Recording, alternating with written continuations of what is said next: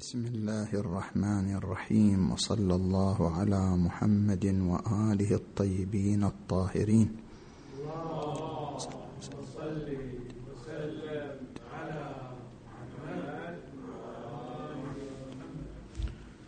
ما زال الحديث حول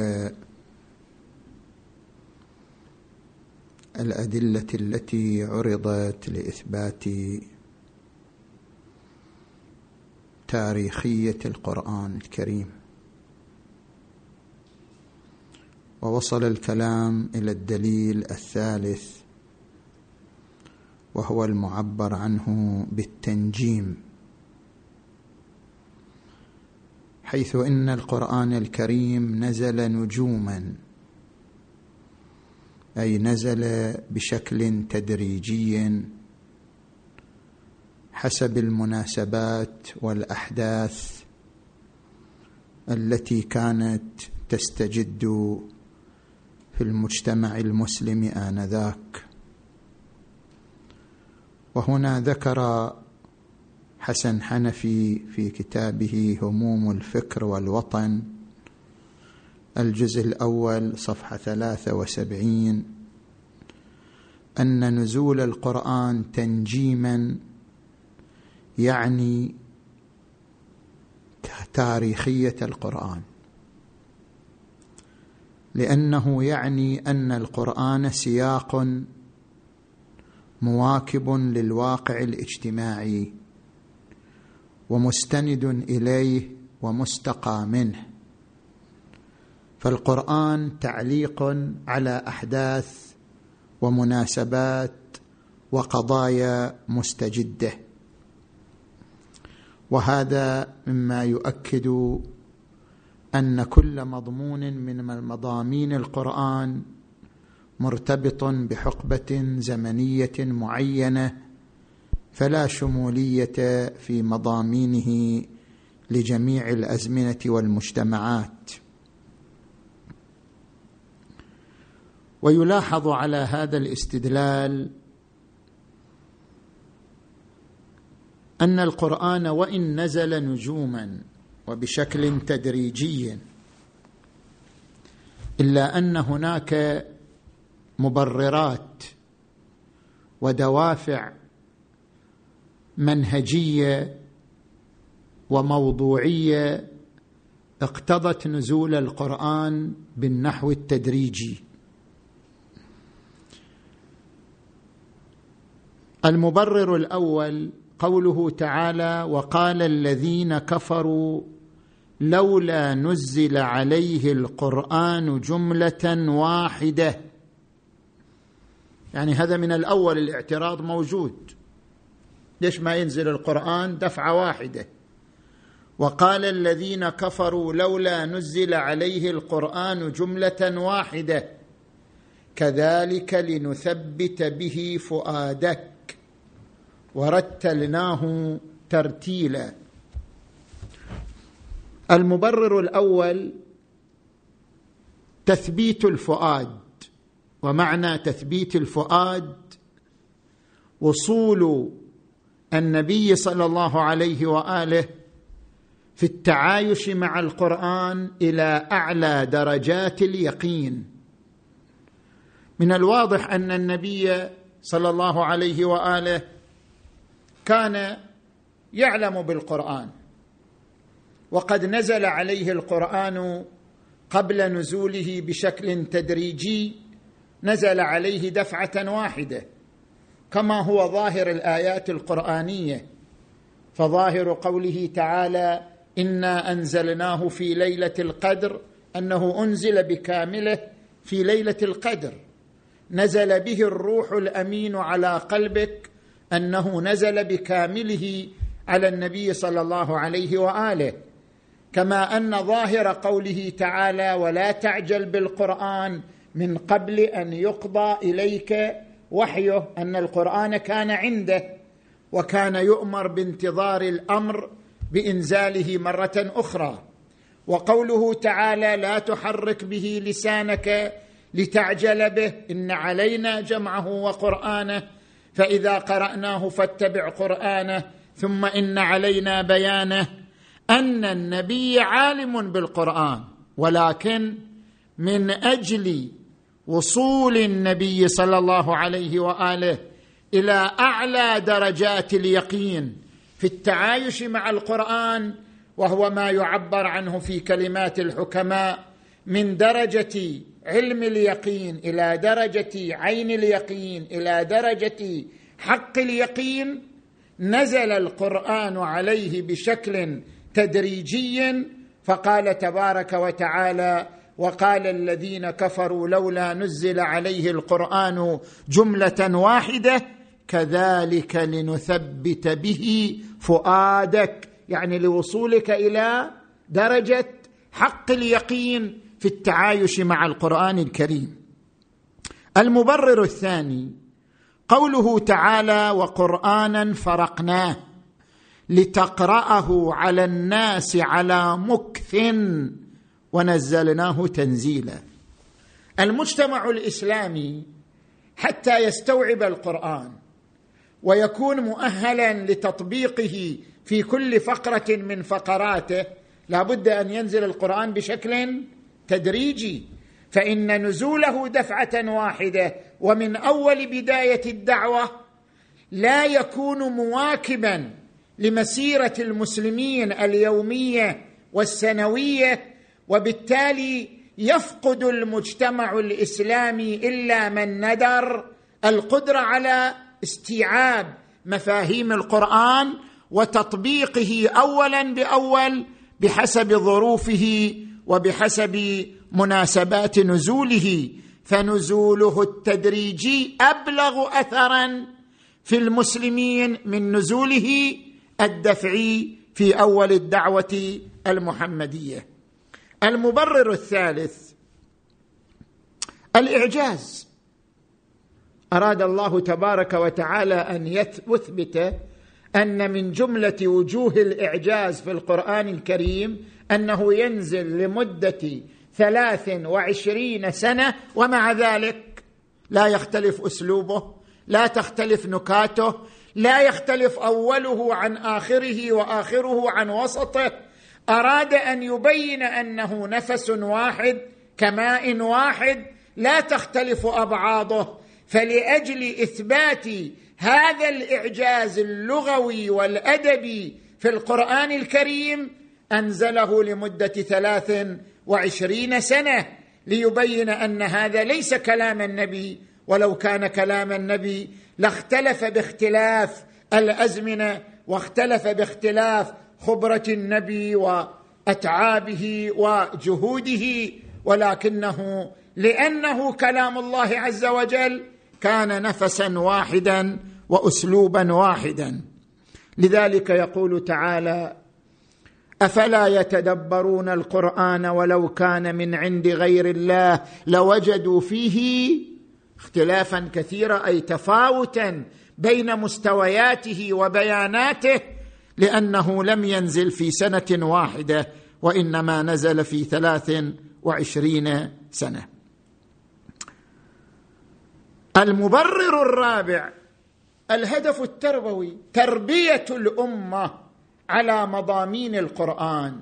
تحتاج إلى أن يكون القرآن مواكبا للأمة في كل يوم وفي كل شهر وفي كل سنة لتشعر الأمة بعلاقتها مع الوحي ومواكبة الوحي لها في كل خطوة في كل معركة في كل عمل. هذا مما يسهم بشكل أوضح في تحقيق الأهداف التربوية للقرآن. إنا أرسلناك شاهدا ومبشرا ونذيرا. يعني أنت على مختلف المستويات مواكب للمسلمين. إنا أرسلناك شاهدا ومبشرا ونذيرا وداعيا إلى الله بإذنه وسراجا منيرا. وقال وما أرسلناك إلا رحمة للعالمين. هذا هو الدليل الثالث والملاحظة عليه. الدليل الرابع وهو أهم الأدلة كما ذكر حسن حنفي وغيره لإثبات تاريخية القرآن وعدم شموليته بحسب زعمه. قال إن وجود النسخ في القرآن دليل على وجود الوحي في الزمان.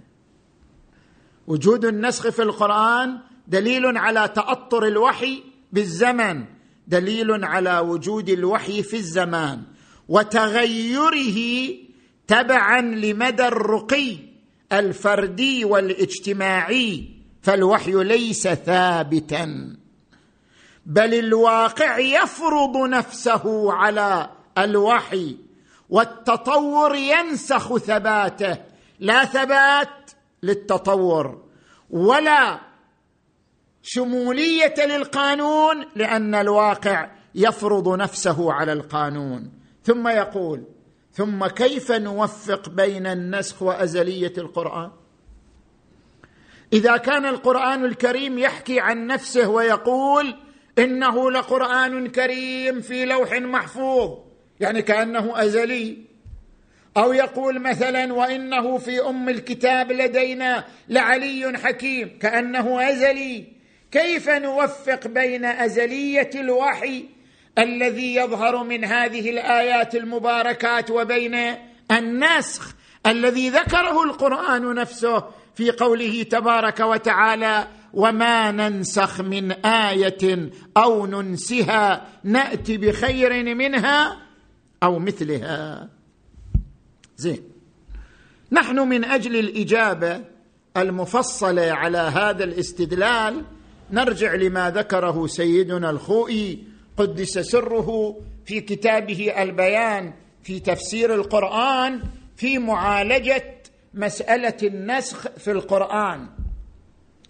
هنا ذكر السيد طبعا هذه الطبعة اللي عندي قديمة ولذلك ربما لا تتطابق الصفحات. هذه الطبعة الثانية التي عندي مطبعة الآداب في النجف الاشرف صفحة 296 المهم الإشكال أو الاستدلال الذي طرحه حسن حنفي لإثبات أن القرآن تاريخي وهو الاستناد إلى النسخ. صاغه السيد الخوي صياغة علمية متينة هذا الإشكال والاستدلال في صفحة 297 لاحظوا هذه الصياغة. النسخ هو رفع الحكم الثابت عن موضوعه. الله تبارك وتعالى قال استقبلوا في صلواتكم بيت المقدس. ثم رفع هذا الحكم وقال استقبلوا في صلواتكم الكعبة المشرفة. فالنسخ عبارة عن رفع الحكم الثابت لموضوعه وهو الصلاة. موضوع الصلاة المستقبل بها القبلة.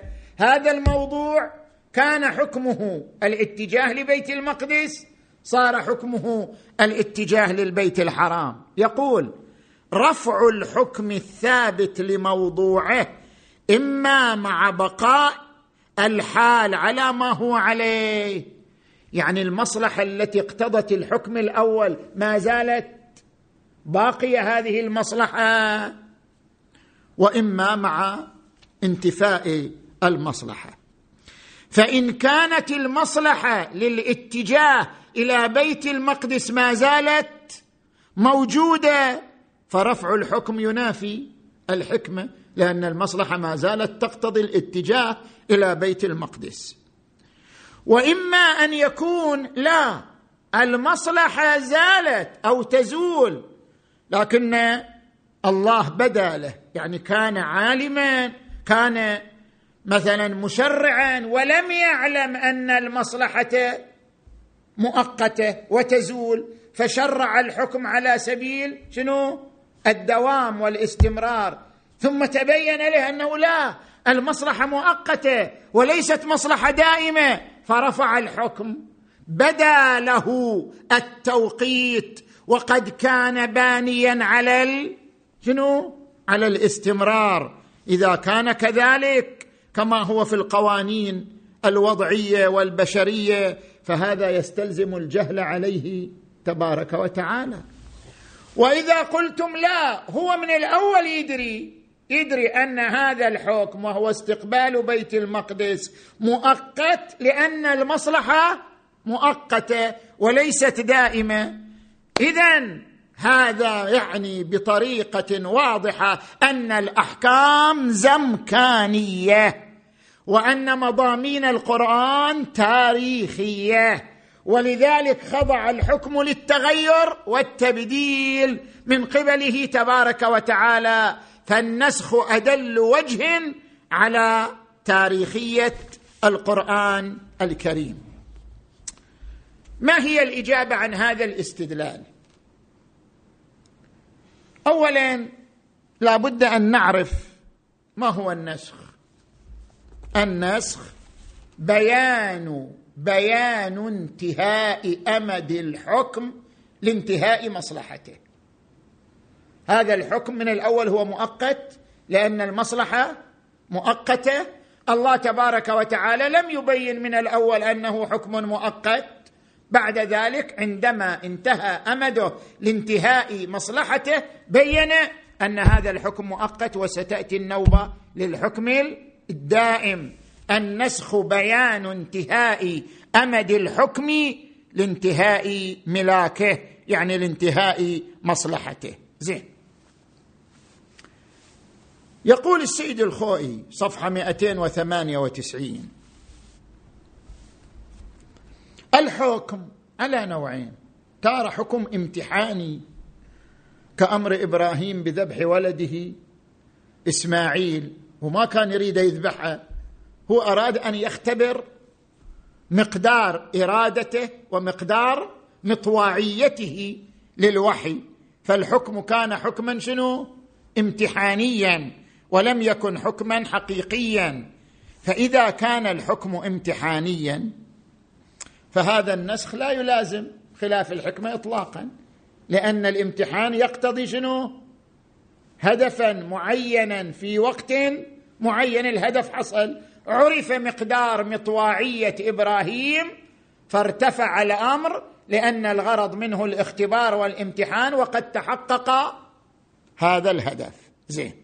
وتارة يكون الحكم حقيقيا مثل ما مثلنا الاستقبال في القبلة. استقبال البيت المقدس ثم نسخ صار استقبال البيت الحرام حكم حقيقي ولم يكن حكما امتحانيا. يقول معنى ذلك أن الحكم المجعول مقيد بزمن خاص من الأول. ومعلوم عند الله. من الأول أنه مقيد بشنو؟ بهذا الزمن الخاص. فلم يحصل لله بداء ولا تغير. لعلمه من الأول بمقدار الحكم ومقدار أمده وأنه سيرفعه في الوقت المناسب لذلك. والنسخ بهذا المعنى ممكن. شنو المحذور فيه؟ وليس منافيا للحكمة أن يشرع الله حكما لمصلحة مؤقتة فبطبيعة الحال يكون الحكم مؤقتا. ثم يبين للعباد انتهاء أمد الحكم لانتهاء مصلحته. فإن دخل خصوصيات الزمن في مناطات الأحكام مما لا يشك فيه عاقل. طبيعي الزمن يتدخل في مصالح الأحكام وملاكاتها. مثلا يوم الجمعة في الإسلام يقتضي صلاة الجمعة. صلاة الجمعة لا تصح يوم السبت. اذا معناه الزمان دخيل في مصلحة الحكم. صوم شهر رمضان لا يصح هذا الصوم في شهر آخر إلا لمن كان مريضا أو مسافرا. معناه أن الزمن دخيل في مصلحة الحكم ولذلك فرض الصوم في هذا الشهر يوم العيد له مستحبات معينة. صلاة العيد بل فيه واجبات إخراج زكاة الفطرة. معناه أن المصلحة مؤقتة ومرتبطة شنو؟ بزمن معين. اذا الزمن لا إشكال في دخالته في بعض المصالح. الصلاة مؤقتة الصيام مؤقت الحج مؤقت العيد مؤقت الجمعة مؤقتة. كل ذلك يعني أن للزمن دخلا في مصالح الأحكام وملاكاتها. فإذا شرع الله حكما لمصلحة زمنية مؤقتة ثم رفعه وهو من الأول يعلم بالمنسوخ والناسخ. بالمصلحة المؤقتة والمصلحة الدائمة. فلا منافاة لذلك في ذلك لحكمته بل هو مطابق لحكمته أنه يسد كل المصالح. مصالح المؤقتة يشرع لها مؤقت مصالح الدائمة يشرع لها حكما دائما. هذا مقتضى حكمته تعالى وليس منافيا لحكمته تبارك وتعالى كما أنه لا يتنافى مع كون الأحكام أزلية لأن الله من الأزل يعلم بالمصالح المؤقتة والمصالح الدائمة. وما تقتضيه الأولى وما تقتضيه الثانية. زين.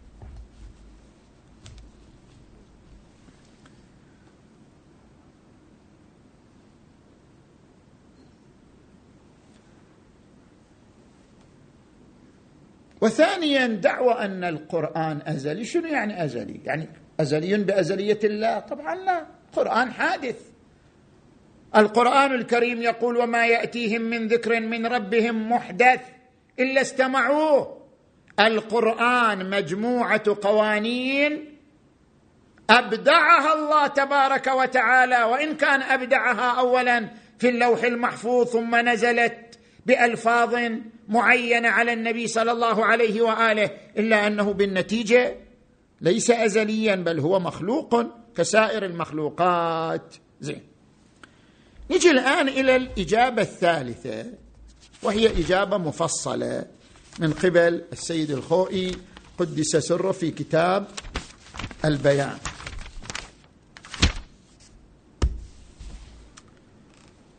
ذكر السيد الخوئي ما في نسخ في القرآن. طبعا هذا واحد يعني كأنه يصادم مرتكزاته. كيف يعني ما في نسخ في القرآن؟ ما في نسخ. دول كلهم مشتبهين.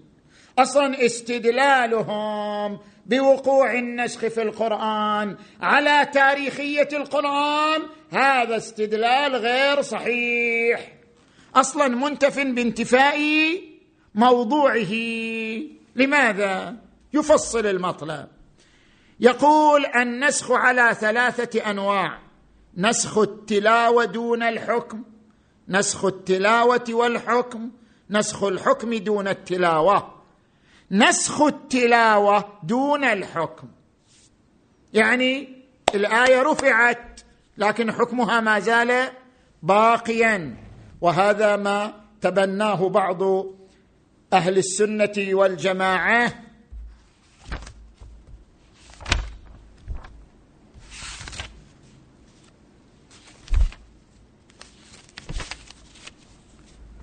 في هذا المثال وأمثاله ولكن هذا المثال ذكروه. هذا المثال ذكره الإتقان للسيوطي. قال وآية الرجم كانت آية في القرآن. ثم نسخت وبقي حكمها. إذا زنى الشيخ والشيخة فارجموهما البتة نكالا من الله. والله عزيز حكيم. هذه كانت آية بس ما نسخ التلاوة ولكن بقي الحكم. زين؟ أو نسخ التلاوة والحكم. لا آية لا تلاوة ولا حكم. كلاهما نسخ. وهو ما روي عن عائشة أنها قالت كما ذكره في صحيح مسلم كان فيما أنزل الله من القرآن عشر رضعات معلومات يحرمنه. يعني إذا امرأة أرضعت ولد عشر رضعات معلومات حرم عليها وعلى ابنتها إلى غير ذلك. عشر رضعات معلومات يحرمنه ثم نسخن بخمس معلومات ثم توفي الرسول. وهذه الآية نسخت تلاوة و وحكما. خو. السيد الخوئي قدس سره يقول هذا كله تحريف. كل هذا دعوة تحريف. شنو الفرق بينه وبين التحريف؟ أن تقول هذه آية نسخت تلاوة يعني رفعت من القرآن. أو هذه آية نسخت تلاوة وحكما. هذا مرجعه للقول بالتحريف. الذي أجمع المسلمون على عدمه وقال به تعالى إنا نحن نزلنا الذكر وإنا له لحافظون. هذا قول بالتحريف. زين. القسم الثالث نسخ الحكم دون التلاوة. يعني بقيت الآية بقيت الآية في القرآن ولكن لا يعمل بها لأن حكمها منسوخ. يقول السيد الخوئي هنا نتصور صورتين. صورة أن القرآن بنفسه يبين. يعني القرآن يبين حكما ثم نفس القرآن يبين أن ذاك الحكم الأول قد شرعته لمصلحة مؤقتة والمصلحة المؤقتة حصلت أو شرعته لهدف والهدف تحقق. فارتفع هذا الحكم. القرآن بنفسه يبين ذلك. هذه صوره الصورة الثانية لا. يشرع حكما في القرآن ثم يشرع حكما آخر في القرآن من دون أن يبين أن الحكم الثاني ناسخ للأول. ولكن نحن في مقام الجمع نكتشف أن الثاني ناسخ للأول. إذا نجي للصورة الأولى أن القرآن بنفسه يبين أن الحكم السابق كان لهدف وتحقق الهدف. يقول هذا صحيح موجود لكن ليس له إلا مثال واحد في القرآن كله. كل كل القرآن مثال واحد.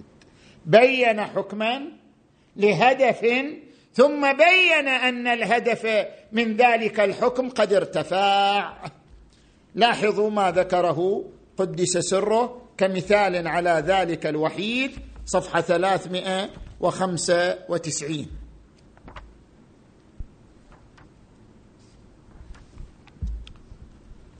وهو موضوع شنو؟ موضوع الصدقة عند النجوى نجوى الرسول. يا أيها الذين آمنوا إذا ناجيتم الرسول فقدموا بين يدي نجواكم صدقة. ذلك خير لكم وأطهر. فإن لم تجدوا فإن الله غفور رحيم. عرب عرب بدو. إذا يكلموا الرسول فوضى وزحمة. سن هذا رسول وقائد وكذا. أراد أن ينظمهم يهذب حوارهم مع النبي. قال أي واحد يريد يكلم النبي يدفع صدقة أول بعدين يكلمه حتى ينتظموا ومو الكل يدفع صدقة. فمضطرين شنو؟ ينظموا الكلام ويخلوا واحد واحد أو أنت تقدم لأنك بتدفع الصدقة وأنا ما رايح أدفع. بالنتيجة إلى أن تحقق الهدف. الهدف الذي تحقق يقول كما في تفسير الطبري وغيره من المفسرين عن ابن جرير عن مجاهد قال قال علي عليه السلام آية من كتاب الله. لم يعمل بها أحد قبلي ولا يعمل بها أحد بعدي. كان عندي دينار فصرفته بعشره دراهم فكنت إذا جئت إلى النبي تصدقت بدرهم. وكلمته ثم تصدقت وكلمته. وهكذا فنسخت فلم يعمل بها أحد قبلي ولا بعدي.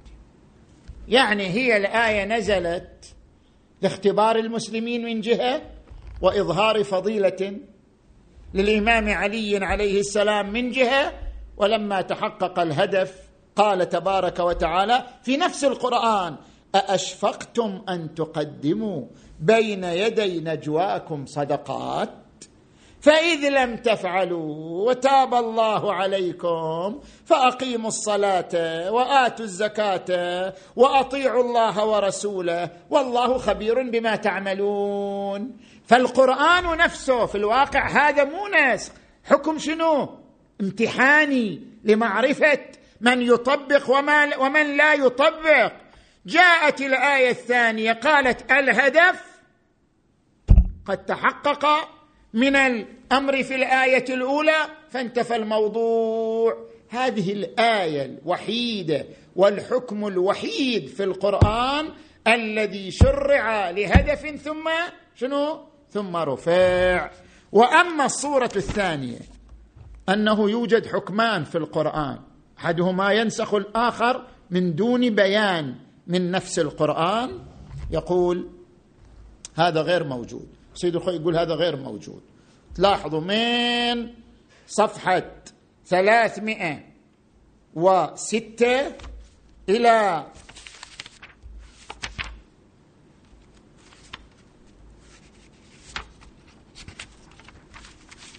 إلى أربعمائة وثلاثة من ثلاثمائة وستة إلى أربعمائة وثلاثة ما يقارب مئة صفحة استوعب السيد الخوئي قدس سره كل الآيات كل الآيات التي يدعى أن فيها نسخ وأثبت أنها ليست من باب النسخ في شيء.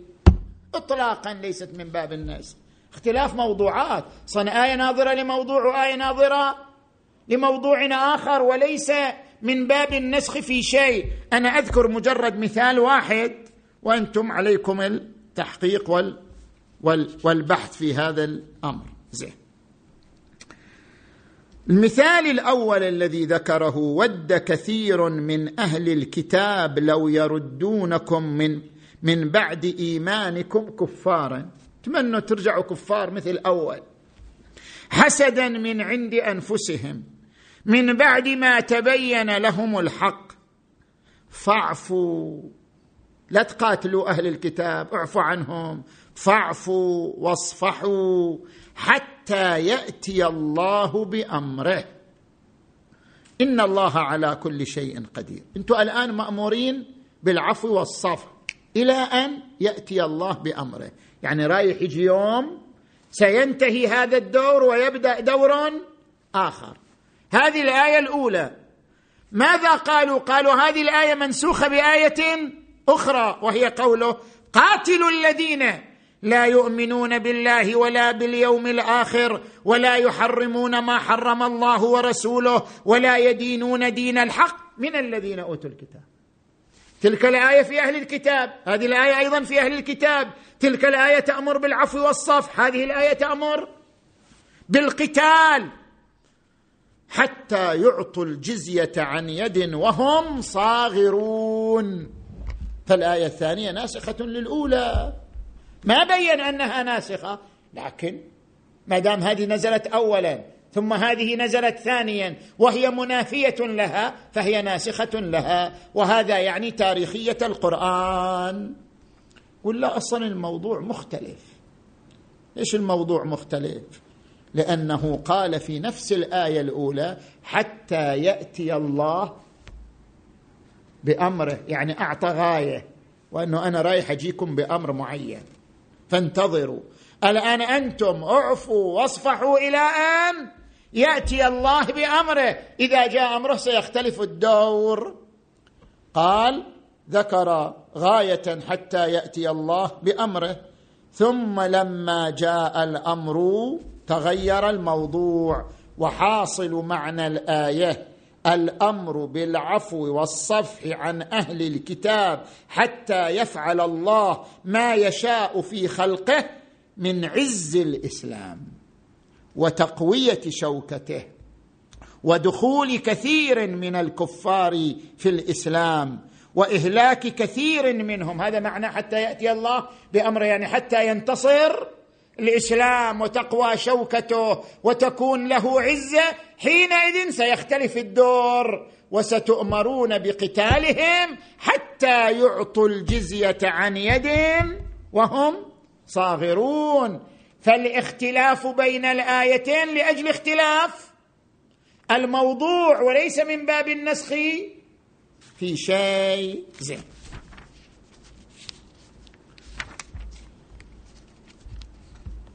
أيضا هذه الآية المباركة وهي قوله تعالى ولله المشرق والمغرب فأينما تولوا فثم وجه الله. إن الله واسع عليم. قالوا هذه نسخت يقول أينما تولوا؟ بعدين نسخت قال شنو؟ قد نرى تقلب وجهك في السماء فلنولينك قبلة ترضاها فول وجهك شطر المسجد الحرام حيثما كنتم فولوا وجوهكم شطرة فهذه الآية نسخت؟ تلك الآية. سيد الخوي يقول لا هذا مو صحيح. الصحيح أن الآية الكريمة كانت تدل على أن الله لا يحيط به مكان. ما له علاقة بالصلاة والقبلة في الصلاة؟ الآية الأولى ما لها علاقة بالصلاة والقبلة في الصلاة؟ ولله المشرق والمغرب فأينما تولوا فثم وجه الله. تريد أن تقول الله لا يحيط به مكان فأينما توجه المكلف فقد توجه إلى الله عز وجل في دعائه وعباداته وجميع أموره. ولذلك استدل أهل البيت الأئمة بهذه الآية المباركة على الرخصة للمسافر في النافلة. مسافر إذا يريد يصلي النافلة مو لازم يستقبل شنو؟ مو بالضرورة يستقبل القبلة أثناء الحركة أثناء السفر لأنه لله المشرق والمغرب. كما استدل بها على صحة سجود التلاوة. إذا أنت قرأت آية السجدة تريد تسجد مو بالضرورة أن تكون مستقبل القبلة. إلى آخر موارد الاستدلال بهذه الآية المباركة. زين.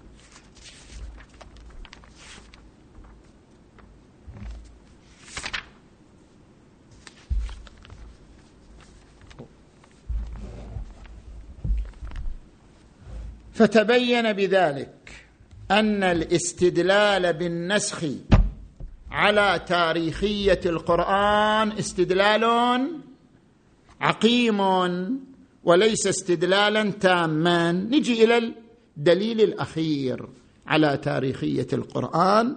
ما ذكره نصر حامد أبو زيد في كتابه مفهوم النص وهو المكي والمدني. في آيات مكية في آيات مدنية. الآيات المكية تختلف في الأسلوب عن الآيات المدنية. الآيات المكية قصار الآيات المدنية طوال. الآيات المكية ليس فيها شدة بل فيها لين. بينما الآيات المدنية فيها حدة وعنف. اختلف الأسلوب. الآيات المكية تلاحظ أنها تداري الطرف الآخر. الآيات المدنية لا تداري الطرف الآخر. هذا يعني أن القرآن تاريخي ولذلك تتغير أسلوبه بتغير البيئة وتغير الزمن. يتغير مضمونه بتغير الموضوع بتغير الزمن. مما يكشف عن أن القرآن تاريخي وليس ثابتا ولا شموليا. بل عبر نصر حامد أبو زيد القرآن منتج ثقافي. والمنتج الثقافي يختلف باختلاف البيئة ويختلف باختلاف الزمن. زين. ما هي ملاحظتنا على هذا الاستدلال؟ اولا هناك فرق بين أمرين. بين أن تفرض البيئة نفسها على الوحي وبين أن تفرض الأهداف نفسها على الوحي. هل البيئة المكية فرضت نفسها على الوحي؟ فأصبح الوحي مكيا. ثم فرضت البيئة المدنية نفسها على الوحي فأصبح الوحي مدنيا. أما أن أهداف القرآن هي التي فرضت أن يتغير أسلوب القرآن باختلاف البيئة. وبعبارة أخرى أهداف القرآن فرضت أن يستثمر القرآن كل بيئة يكون فيها من أجل تحقيق الأهداف المنشودة.